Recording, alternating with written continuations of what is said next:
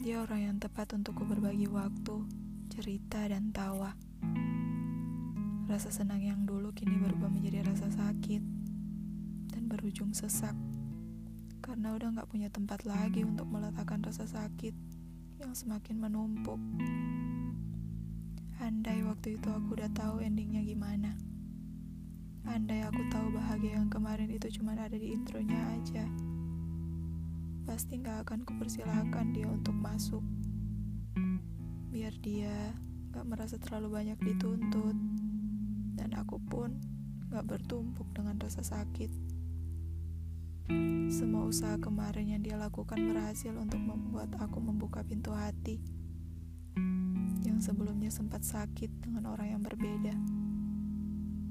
Dulu kita saling berbagi cerita berjam-jam melalui telepon seluler hingga tidur dengan membiarkan telepon yang masih terhubung. Tertawa mendengarkan pengalaman masing-masing, berdebat, dan berdiskusi hal-hal yang receh, namun berhasil menggelitik perut kita. Lambat laun, setelah dia memahami aku dan mengenal aku, sepertinya ada beberapa hal yang tak mencapai ekspektasi tak tega untuk diutarakan. Kian kemari, rasanya aku udah gak kuat. Udah gak mampu menulis cerita kita sendiri. Rasaku yang menyayangi dia yang terus menyakitiku. Cara dia yang semakin berbeda. Dia yang dulu membuka, kini semakin menutup mulutnya untuk berbagi cerita. Aku udah hilang arah dengan menebak-nebak apa yang harus aku lakukan. Kita nggak bisa memaksa orang untuk mau membagi ceritanya dan mengelurkan bantuan jika dia nggak mau dibantu. Berulang kali aku memberi kesempatan diriku untuk disakiti dengan postingan-postingan foto di sosial media yang tak pakai hati. Berulang kali disakiti pula dengan kata-kata yang semakin kasar kian hari.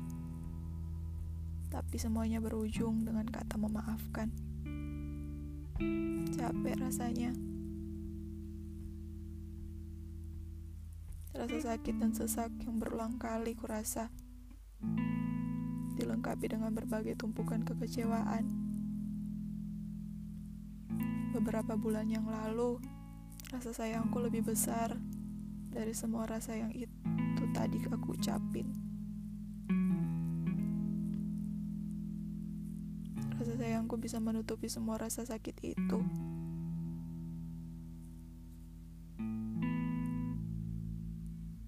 Dan dia meminta waktu untuk memperbaiki diri dengan cara dia. Dan aku pun mengiyakan. Tapi ternyata itu membuat aku semakin sulit karena caranya yang membuat jarak kami semakin jauh. Bahkan menghantarkanku untuk sempat berpikir kalau dia yang memang mau menjauh, hingga membuat aku semakin tidak nyaman dengan posisiku, yang pada akhirnya mengambil keputusan untuk menyerah. Aku rasa semua wanita di dunia ini dalam hubungannya butuh waktu untuk mendapat kabar.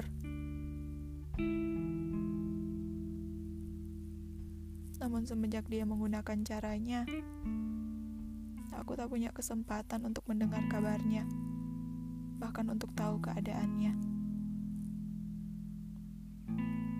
Awalnya aku berusaha untuk acuh. Nyatanya itu sangat sulit. Aku bahkan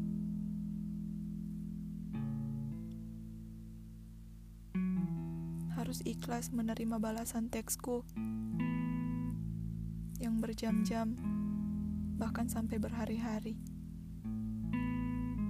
Meskipun sering kulihat dia online di kolom WhatsApp,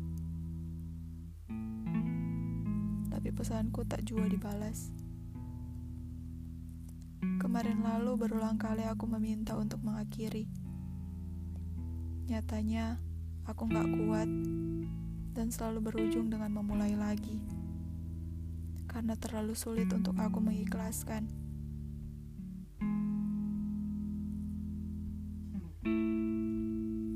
Saat itu keadaannya aku belum siap.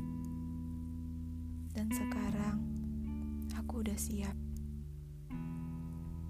Aku udah merasa cukup. Cukup untuk egois sama diriku sendiri. Maaf. Maaf ya. Aku memilih untuk berhenti. Aku bercermin dengan kehadiranku yang nampaknya hanya sebagai beban untuk dia. Karena setauku, hubungan dengan dua arah akan saling merindu, tak kuat untuk tak berkabar, dan tak akan rela untuk tak berbagi cerita dan tawa. Sifat kamu yang dulu dia sangat manis kalau diingat.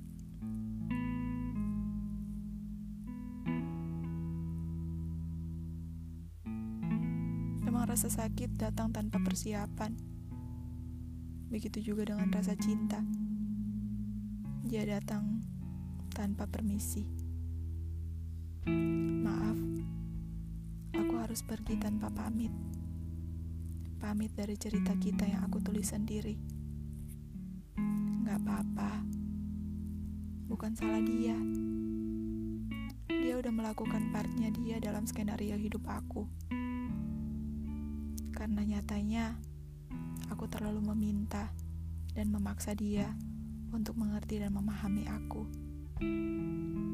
Terima kasih untuk kamu yang mau mendengarkan.